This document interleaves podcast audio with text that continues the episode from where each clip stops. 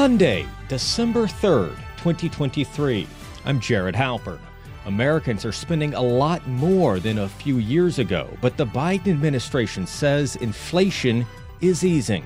We have to take the lessons we learned from that episode of uh, seriously non resilient supply chains and make sure that they stay unsnarled I'm Jessica Rosenthal. The Fox News Great Red versus Blue state debate went down between California Governor Gavin Newsom and Florida Governor Ron DeSantis this past week. He needs volume. He needs he needs a bump. He needs to get back in the game. He's going in the wrong direction in the presidential, and his opponent used that against him in various times throughout the debate. California's governor insists he's not running for president, at least not now. Gavin Newsom is not running for president. Ron DeSantis will not be the nominee, and I agree with my governor that Ron DeSantis will be backing Trump. This is the Fox News Rundown from Washington.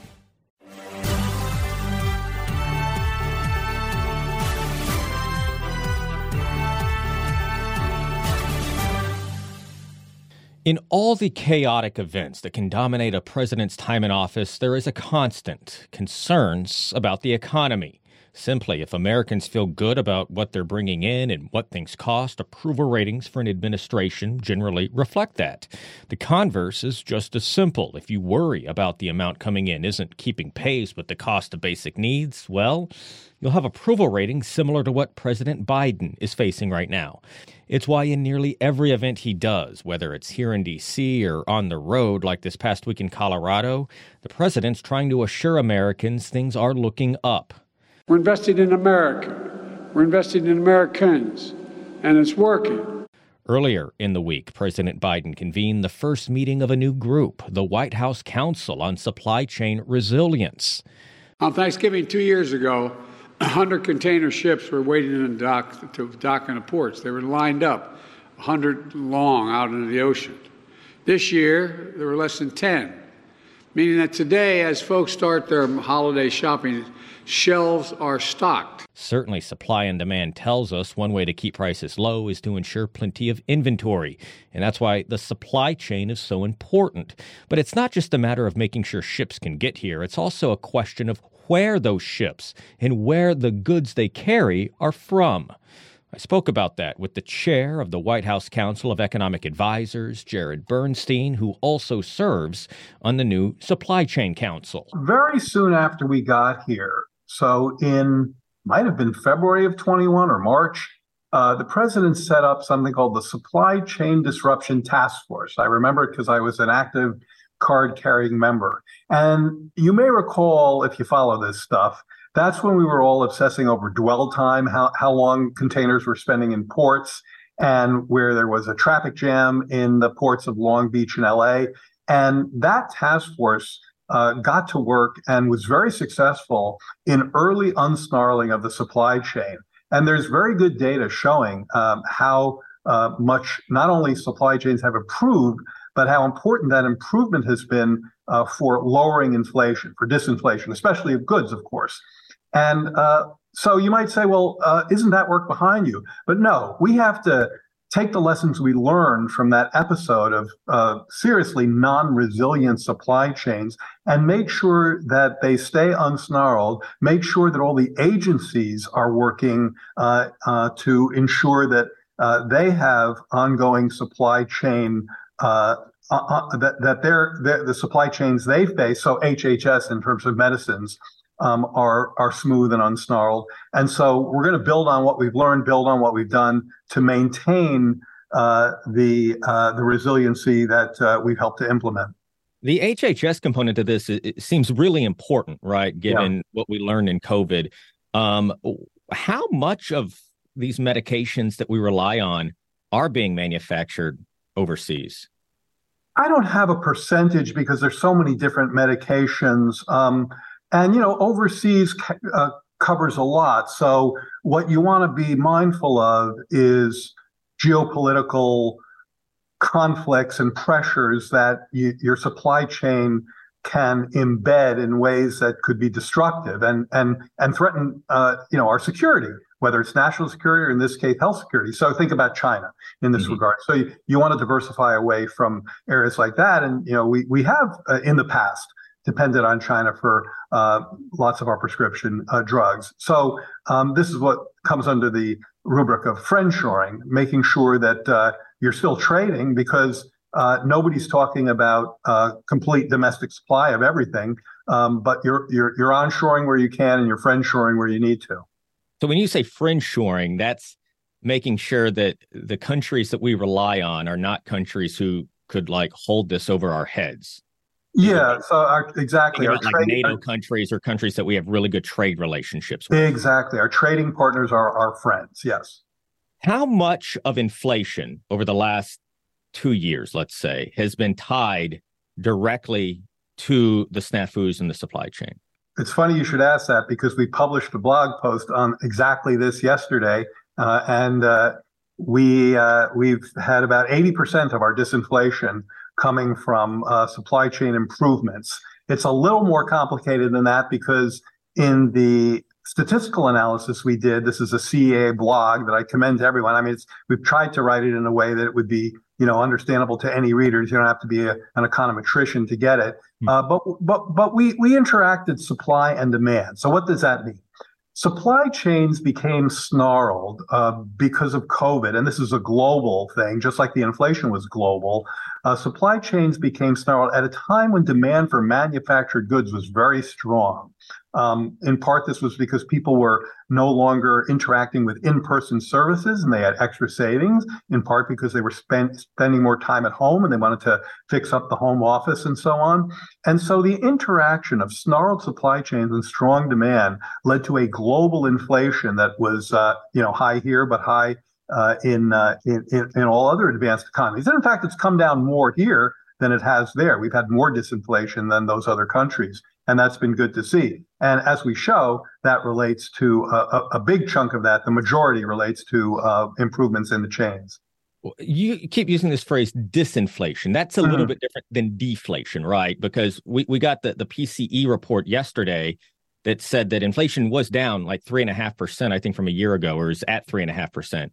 But that's still up, right, month to month. It, it like well, in fact, month to month it wasn't up. Month to month it was zero, uh, so it was flat. But yes, there's a difference between disinflation, which means slower inflation. So economy wide, we've had about six percentage points of disinflation. Inflation peaked a little bit above nine percent. Last seen, it was 3.2 percent. So that's um, you know a 65 percent decline in the rate of inflation, but that's slower inflation. Where we've seen deflation, uh, which means falling prices, yeah. not falling inflation, but falling prices where we've seen deflation is in some goods where you really saw price spikes. So used cars, eggs, uh, uh, some other dairy products. Airline fares are an interesting one because airline fares are down, I think, 13% over the past year. They're actually lower than they were pre-pandemic. So there we've seen some really, I think, uh, you know, useful disinflation for people who are traveling around and want to want to get a little breathing room there. What's the goal here? I mean, three and a half percent is under four percent. I know four. By the way, yesterday you're, you're like citing core standard. inflation. You're citing core inflation. Yesterday, I believe the year-over-year yeah. inflation was three percent, not three five. That's for okay. the headline. Yeah. But what is so? What is the goal? I mean, is it to kind of have prices continue? I mean, you want some inflation, or do you want negative inflation? What What are you trying well, to? Okay, so that's a more complicated question than it sounds in the following sense the institution that sets an inflation target is not the administration or the White House, it's the Federal Reserve. So the Federal Reserve has an inflation target and uh, they uh, that that's that's their that's their work. We stay out of their knitting. Um, from our perspective, um, the goal, as the president talks about it every time uh, he talks about the economy, is to give families more breathing room. Um, yes, we've enjoyed um, significant disinflation, and pretty remarkably, from an economic perspective, we've done so without giving up much at all on the unemployment rate side. Um, implicitly, you and I have already talked about that because most of the improvement in inflation has been from normalization of supply chains. We haven't had to give up a lot on the labor market side. We still have very strong GDP. It grew 5% in the third quarter. That's blockbuster growth. We've had an unemployment rate below 4% for 21 months in a row, millions of jobs. So we've kept a tight labor market while having more disinflation. But you know, obviously, if you listen to people, uh, people's sentiments about this, um, you know, they're they're they're still um, they're st- they still need more breathing room. And so, what the president talks about is, in terms of targets, is continuing to maintain a great economy, a strong labor market, rising real wages, while putting downward pressure on inflation and helping people with costs, directly helping people with costs, getting rid of junk fees, making sure that if you're going to a concert or checking into a hotel or renting a car, you're not getting gouged, you're not getting hit by a junk fee, making sure that if you're buying insulin, you're paying $35 a month, that's in the IRA, making sure that Medicare can bargain for lower prescription drug costs, helping people directly lower costs and fighting to keep inflation down as best we can. That's that's the goal. Uh, and I'm glad you mentioned it because that was where I was going to lead this, right? Because obviously, economy or economics is one thing, and the political perception is quite another. And obviously, you work in the White House; the political perception matters a, a great deal. You mm-hmm. saw, I'm sure, this report um, uh, from the Senate earlier this week um, that Americans are, are, spending about eleven thousand more dollars just to maintain the same standard of living uh, from January 2021 um, that's a lot, right? I mean, is there sort of equivalent with how that analysis was done for, from the uh, Joint Economic Committee? Yeah, I think that was a, a, a, flawed piece of work that doesn't reflect people's experiences at all. Um, in fact, if you look at, you know, one of the things they're doing there is they're taking the growth in inflation um, over a bunch of years and comparing it to uh, costs without factoring in income at all or wage growth at all. Know, we've had we've had so let me let me put it this way. If you look at the increase in inflation since 2019, of course, it's come down a lot over the last year, but it, it's up. Uh, you know, it's up uh, uh um, 19%, I think, since 2019. Actually, uh, if you look at at real disposable income, that is people's incomes after taxes, um, you know, controlling for inflation, it's up 24%. So if you just look at the price side, you're going to miss um, gains that people have made on the income side. And in fact, disposable income, real wages, net worth, all of those uh, are up and consistently up, uh, such that um, people's buying power is improving. Now, our work is not done. That 11,400 is a nonsense number, but that doesn't mean that people are feeling great. Um, we've got more work to do. And the way we do that is to maintain the strong job market, cut costs where we can, take action against junk fees, make sure that people can afford the health care they need by lowering prescription drug costs, getting in there and you know fighting for lower costs, fighting for lower profit margins, as you've heard the president do lately, while we maintain the current uh, wage and income growth. I think that's the way forward, and uh, we're on the right path. But we have to do more of that. I think when it comes to Republicans, since you brought them into the mix here, um, we should really compare what uh, you know what, what I've just described with um, you know from what I can see a policy agenda w- which looks like it's focused on cutting taxes for the most wealthy, giving giving big breaks to big pharma as we're pushing the other way, trying to lower prescription costs, and um, enabling you know rich people to rip off the IRS. And so I think if you look at what we're trying to do versus what the folks who published this uh, incorrect study you're trying to do, you come to a pretty different conclusion. Let me finish with this because I know I, I saw this, um, and I know the president's working on, on trying to get more Americans and, in really the entire market to shift more towards electric vehicles. At the same mm-hmm. time, uh, China controls an awful lot of those critical minerals needed for the batteries. There is this new uh, a rule that, that's expected to go in place that would maybe ratchet back some of those uh, federal tax credits that, that folks get for EVs. How do you balance that, right? How do you balance kind of the need to, to wean industries away from maybe hostile actors or, or nefarious actors and at the same time not have that drive up cost for consumers? Well, one very direct way we do that is by providing a subsidy of $7,500 for uh, people who buy electric vehicles, uh, and that makes them cost competitive.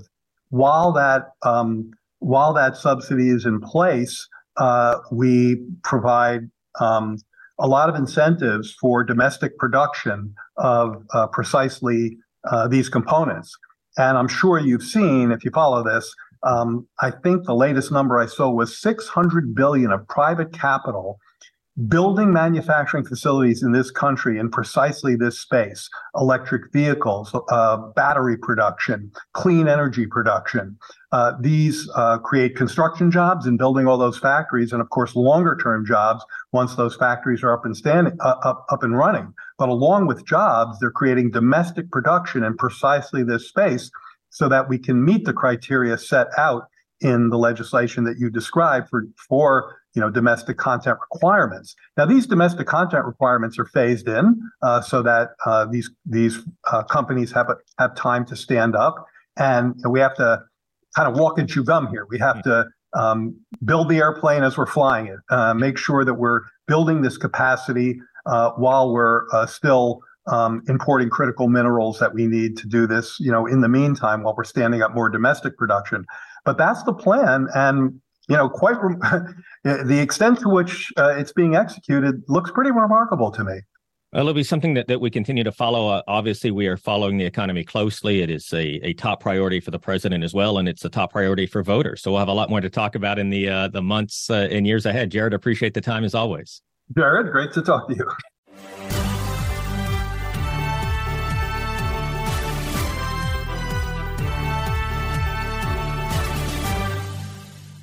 Fox News host Sean Hannity got California Democratic Governor Gavin Newsom to agree to a debate with Florida's Republican Governor Ron DeSantis, and it was a slugfest. It began with DeSantis saying California is failing due to Newsom's leftist policies. He's very good at spinning these these tales. He's good at, at being slick and slippery. He'll, he'll tell a blizzard of lies to be able to try to mask the failures. Newsom hit back, explaining what he saw as his role on that debate stage. I'm here uh, to tell the truth about the Biden Harris record and also compare and contrast Ron DeSantis' record and the Republican Party's record as a point of contrast that's as different as daylight and darkness. You want to bring us back to a pre 1960s world, America in reverse. At one point, Hannity asked Newsom if Biden was paying him. Newsom gestured at DeSantis. I thought this was state versus state. No, but it's about the United States of America. I thought this guy was running for president of the United States. If you are running too. for you just won't admit running it. for a third You just, you just like won't admit it. Newsom insists he is not. Everything from taxes, people leaving California, homelessness, crime, education, immigration, it was all on the table. But did it help or hurt DeSantis, who is actively running for president and is far behind former President Trump as Nikki Haley surges in the polls? Yeah, you know, there's home court advantage. Obviously, uh, you know, it's more meaningful for him, presumably, right, than it is for his debating opponent. Francis Suarez is the mayor of Miami, Florida, and was a Republican presidential candidate who dropped out earlier this year he needs he needs volume. He needs he needs a bump. He needs to get back in the game. He's going in the wrong direction in the presidential, and his opponent used that against him in various times throughout the debate. Uh, obviously, I believe that the facts, uh, you know, and, and Miami's a big part of what what he would call the Florida blueprint. We call it the Miami miracle. You know, where we've lowered taxes to the lowest level ever we have we're about to finish the year with the lowest homicide rate in history. We grew 14% and we have the highest wage growth in America. So the biggest city in the state of Florida uh, is thriving, and that is very different from what's happening in California. San Francisco suffering, LA suffering, and and my governor uh, made that point over and over and over again. Obviously, he's not. I mean, I wouldn't say that he's as as slick a debater uh, as uh, uh, the governor from California, but he acknowledged that at the beginning. In fact, it was like oh, you use the word. Like, Look, you use the word slick. Uh, DeSantis uh, actually kept saying that that every yeah. time Newsom came back at him, uh, he was slick. That that was yeah. like the his line. Yeah, and I think it was a smart tactic because what he was doing was he was setting up the audience to understand. Look, this guy's going to try to nuance his way out of the these bad facts, um, and he's a good debater, right? So he's already kind of prompting the audience to know this is what the guy's strategy is going to be. And he's also kind of signaling, look, I'm not as slick, you know, I'm not as good a debater in the classic sense. I'm not going to be right. Lower the expectations, so, right? Yeah, yeah, yeah, yeah. Which I think was smart. I think that was a smart tactic on his part. Um, you know, and, and he's kind of like a bulldog. You know, he's kind of like he just kind of hammers home the facts, the facts, the facts. He does this new thing, which I think um, I think his debate preppers have taught him to do because he, you know he has this issue with connecting and, and personalizing. So he starts with these stories, uh, and you've noticed this in the debates that he's constantly talking about. Uh, you know, a story of a, of a, specific individual, either in the specific case or in the abstract. He'll say, uh, you know, I've heard from this person, or and then he used a story which I thought was very effective, which was the story of this person who he said had left California for X reason, Y reason, and Z reason. And then he said, and by the way, it's your your father in law. You know, right. um, which which I thought was super effective. About tell me then though, Mayor, about because you know Sean Hannity's putting up these stats and numbers yeah. about homelessness and outbound migration and crime and all these different yeah. things. And to your point, you know, Newsom would sort of reframe things, but the yeah. way he did it was to say like, look, okay, California's uh, crime rate is higher, but Florida's murder rate is higher. On on taxes, California has higher taxes. Newsom said, well, actually, Florida has a higher regressive tax, meaning lower income folks pay yeah. more yeah, of their money it. than. Well, so did did do you think any of that landed? I mean, were those were those uh, adequate you know, points? It, it, it, it's hard to say because I think the, so. You have to think of the audience, right? And if the audience are Fox News's regular viewers, and and, and you know, I, I don't know what the breakdown is, you know, of the of the ratings yet.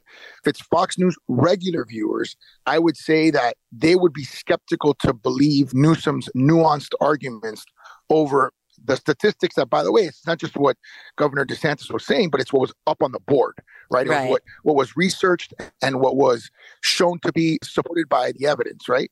So, like for example, on murders, I can tell you in Miami, and we're you know, you notice that he did not say Miami, Gavin Newsom. He said Orlando. He said Jacksonville, Tampa. Tampa, Jacksonville. yeah. He never said Miami. And the reason why he never said Miami is because we're on the precipice of having the lowest homicide rate in recorded history. We started recording homicides in 1947. We had 32 in 1947. Right now, year to date, we have 25. We would be the seventh safest city of our size in the country on a per capita basis uh, if we were to end the year with the number that we have now. So, mm. you know, you know, eh, the, the thing with these things is that, you know, we live in a world now where the facts are so hard to determine, right? There's so much lack of confidence in in the media generally and i'm not saying i'm not saying fox i'm saying in the media generally. And and this narrative of of, of uh, fake news you know and, and and these debates it's just it just seems like people are just going back and forth and it's, it's sometimes it's hard to understand. What i would love to see is what would a what would and, the reason why i would like to see this is because obviously a lot of times presidential races come down to independent voters. You know it would be yeah. interesting to see what independent voters how they felt uh, because obviously i think republicans would have largely felt that DeSantis did better. And Democrats, because he's articulating Democrats' vision, would probably largely believe that, um, you know, that Newsom did better. But it would be interesting to see how independents uh, felt uh, after last night's debate. I'll tell I'll tell our polling division you said that. So, but yeah. Newsom seemed to Newsom seemed to rile up his fans, right? With he made some comments like, um, you know, DeSantis and I have something in common. Neither of us will be the 2024 nominee. And he said, you know, how's it going? Ron, yeah. when you're 41 points down in your state. It sounded like Newsom was doing a couple of things, and one of them was being a Biden surrogate to a certain extent. He was, but you know what? He was also being at some level a Trump surrogate, right? Because oh. he kept saying, you know, you're you're you know you're losing in your state to the former president by 40 points. Uh, he tried to call him out on a COVID hypocrisy at the beginning, where you know Ron, uh, uh you know, uh, supported lockdowns like everybody else and and wore masks like everybody else, and then sort of changed on that. Those are Trump talking points. If, if you listen to what Trump has been saying on the campaign trail. He's parroting Trump, and then he threw Nikki Haley in his face. He says, "Why don't you just drop out and, and endorse Nikki Haley?" Right. So he was kind of mm-hmm. interestingly using Trump and Haley against DeSantis, and sort of using the whole presidential race against DeSantis. I think what DeSantis tried to do at the beginning, and I think did it a little bit at the end, was was to try to unmask Newsom and say, "Hey, look, you're you're the one that's really running for president. Let's let's get this. Mm-hmm. Let's be clear about this, right? This is not." You know, you, you don't care about Kamala or Kamala or however you pronounce her name. What you care about is running for uh, this shadow election, and and right. that's uh, and you know, I don't think him trying to correct DeSantis on how to pronounce the vice president's name is really something that's going to resonate. Okay, finally, Mayor, is is Gavin Newsom right? Is is Trump going to be the nominee? The way you have to look at this, and I think the way everybody's looking at this is, you, we have a month until the Iowa caucus. Wow, uh, you're right. Um, right now, Trump is in a Trump is in a dominant position, 30 points up. Did yesterday do anything to change that? I think the consensus so far that I've read is no. Um, the second part is if he wins Iowa by 30 points and he wins New Hampshire by 20, 25 points, and then wins in South Carolina, that kind of knocks Nikki Haley out because she's she presumably you know would would would be the strongest candidate in South Carolina, right? I mean, that's her home state. So if she loses South Carolina, Super Tuesday is right after that, where Florida is a participant and Trump is up by 40 points. So from an electoral perspective, Trump is in a dominant position. Obviously, he has four criminal trials that he has to contend with, and I think that is the um, you know sort of the wild card in this whole thing. So what happens if he gets indicted? I mean, if he gets convicted, right? Like, what is the next step? Right? Is he allowed to stay in the race? Or does he go to jail? Um, you know, it, can he run from jail? Um, can a president be elected and be in jail? I mean, these are questions that I, I, I, no one's talking about, right? Which is weird because I mean they're very logical questions to ask when someone is is is about to face a criminal trial. Hmm, maybe we're all just in denial. it's tw- it's still 2023, I think, Mayor. I think part of it. It's, I, I, think you're right about that. let us get to 2024. Let us get let us get through the holidays. sure, sure, sure. I got you. I'm with you. It's a little um, bit. A lot, it's a lot to chew on. Yeah, but but you know what? That's good, and you know what? I, you you, ra- you do raise a lot of questions, and I do know there's been some addressing of of of those. But you're right. Like it will. I think on January 3rd we'll start talking more about all of that as we you know sort of I go into this and prep for it. Um, okay. Well, Mayor Francis Suarez of Miami, thank you so much for joining us. Thank you. I appreciate the opportunity. During the debate, Hannity laid out data showing California with generally a higher crime rate, more homelessness, more people leaving California to go to places like Florida. Governor Newsom was asked to defend the data, but he pointed out what he saw in the numbers in an effort to paint Florida as the one with the problems. Democratic strategist and Fox News contributor Leslie Marshall agreed with the tactics. It may not be the most eloquent way to say it, but I saw on Twitter somebody that said, uh, Ron DeSantis just had Gavin Newsom's shoes surgically removed from his butt. And really, that's what I thought. Now, I know there are going to be conservatives that disagree, although um, I went out after the debate with some girlfriends, do that little weekly girls' night out thing with different girlfriends. and uh, some of them were Republicans, and uh, some of them aren't really fans of Ron DeSantis, even though they're Republicans. And um, I mean, they're all over the map, whether they're Trump or they're you know, Haley or they don't like anybody, you know, that kind of thing. Uh, or they don't like Biden or they'd rather have Biden, you know, whatever. Um, yeah. But they, they just didn't feel that he came off strong or that he helped himself. And that DeSantis um, didn't help himself? Correct. I, I, yeah, I didn't think DeSantis helped himself at all. No. And, and, and I think what's interesting is there are a lot of people on the right who do what I do who would say that in Florida, they love Ron DeSantis. But as my governor, Gavin Newsom, pointed out, he's 41 points down in his own state. So they don't love him that much, or they don't love him for a national position, but perhaps just as uh, as their governor. Well, let me ask you, Leslie, because you know there was this insistence from Governor Newsom that people are actually moving back to California, and it is true that there are some moving back, but the math does show that more have moved to Florida than have left Florida for California. Instead of addressing that like I mean, the state has lost a congressional seat based on the numbers, even before COVID. He said California has no peer. I'm a California girl born and raised. LA will always be my home. But that sounded like dismissive. Like we're too big and great. We don't even have to answer for the middle class leaving. I know people who have left. It is real. I'm sure you do too. I know people that have left, but when you look at the numbers, I don't know what numbers you're looking at. We have almost as many people coming, and ironically, from Texas uh, that are coming to California. And I would agree with the governor that we don't mm. have a peer. And, and and and I don't say that from sitting in a high position. I'm a Boston girl who's a transplanted Californian, uh, different than you. Um, but I have to say uh, there are many reasons for that.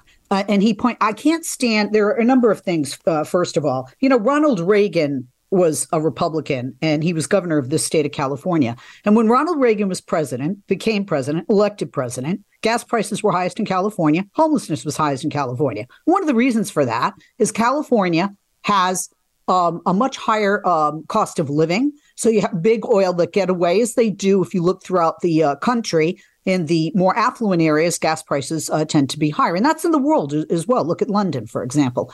In addition to that, we have the highest population in the United States of America. And we also have the highest rental and uh, real estate prices.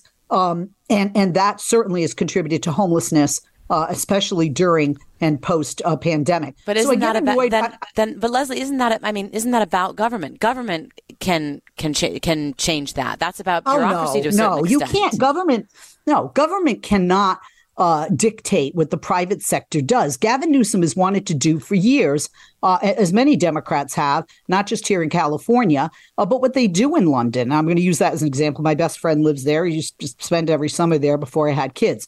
And one of the things that they do in London is when they build a building, a certain percentage, five or 10%, have to be low income. Now, of course, they use different materials. Um, you know, the back of the building, you don't have the, you know, the good views uh, necessarily for rentals or for, for purchase. And th- that has not been able to go over because you know, government can only do so much, whether it's on a state level or a federal level. You do have a private sector uh, that the government can't touch in, in certain areas. And when I when I and I talk also about, but state, there there are developers, Leslie. There are people, and we can get into it. But there there are people who've run for governor on the Republican side who've even complained about how difficult it is to build housing in California. You have to deal with coastal commissions and CEQA. And I mean, there, there are so many more regulations when it comes to building anything and doing anything in California than in plenty of other states.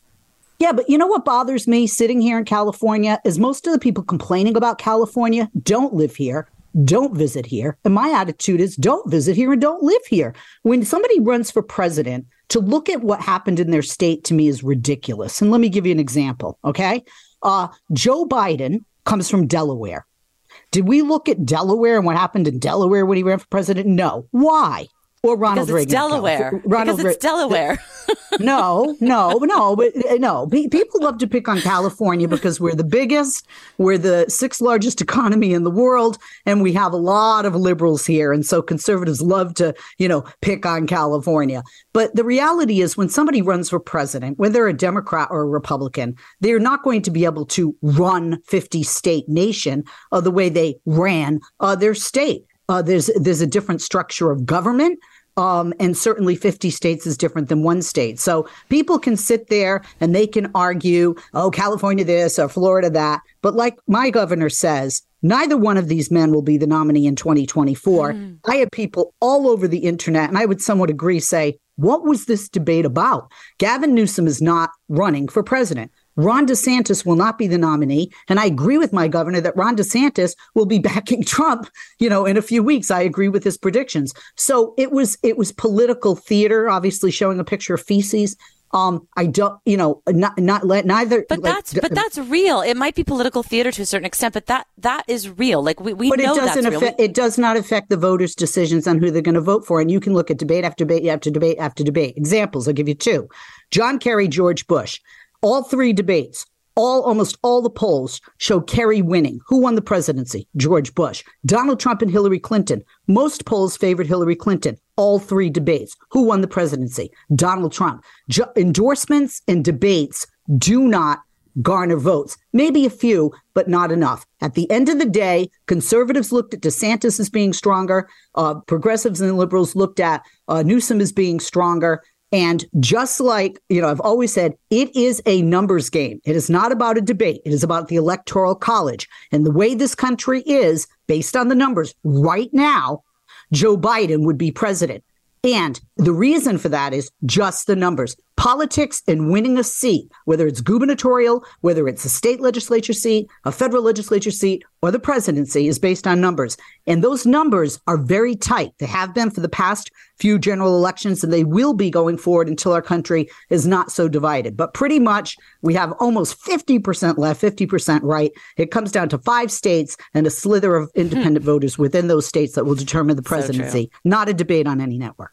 Okay, really quickly, Leslie, uh, Newsom definitely came across uh, as also a, not just a governor, but as a surrogate for the Biden administration. He he wanted to make it very clear he's not running. It's not him. I think he's said it again that the next in line naturally is Kamala Harris, vice president. Um, are you are you still convinced that Newsom is not running, but he may be running in 2028?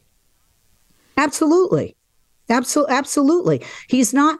Look, you know, he's he's he is uh, a fan of both uh, the president and the vice president, and he is part of a united Democratic team who backs uh, their president and their vice president, who backs their incumbents, just as Republicans do, and by, by quite frankly, just as parties, Democrat and Republican, should.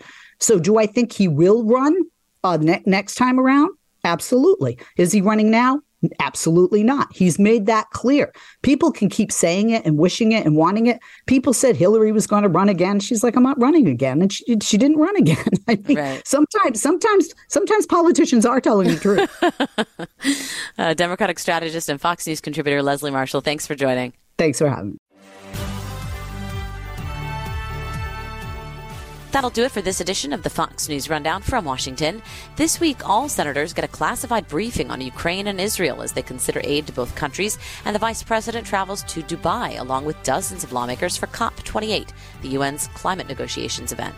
Until next time, thanks for listening to the Fox News Rundown from Washington.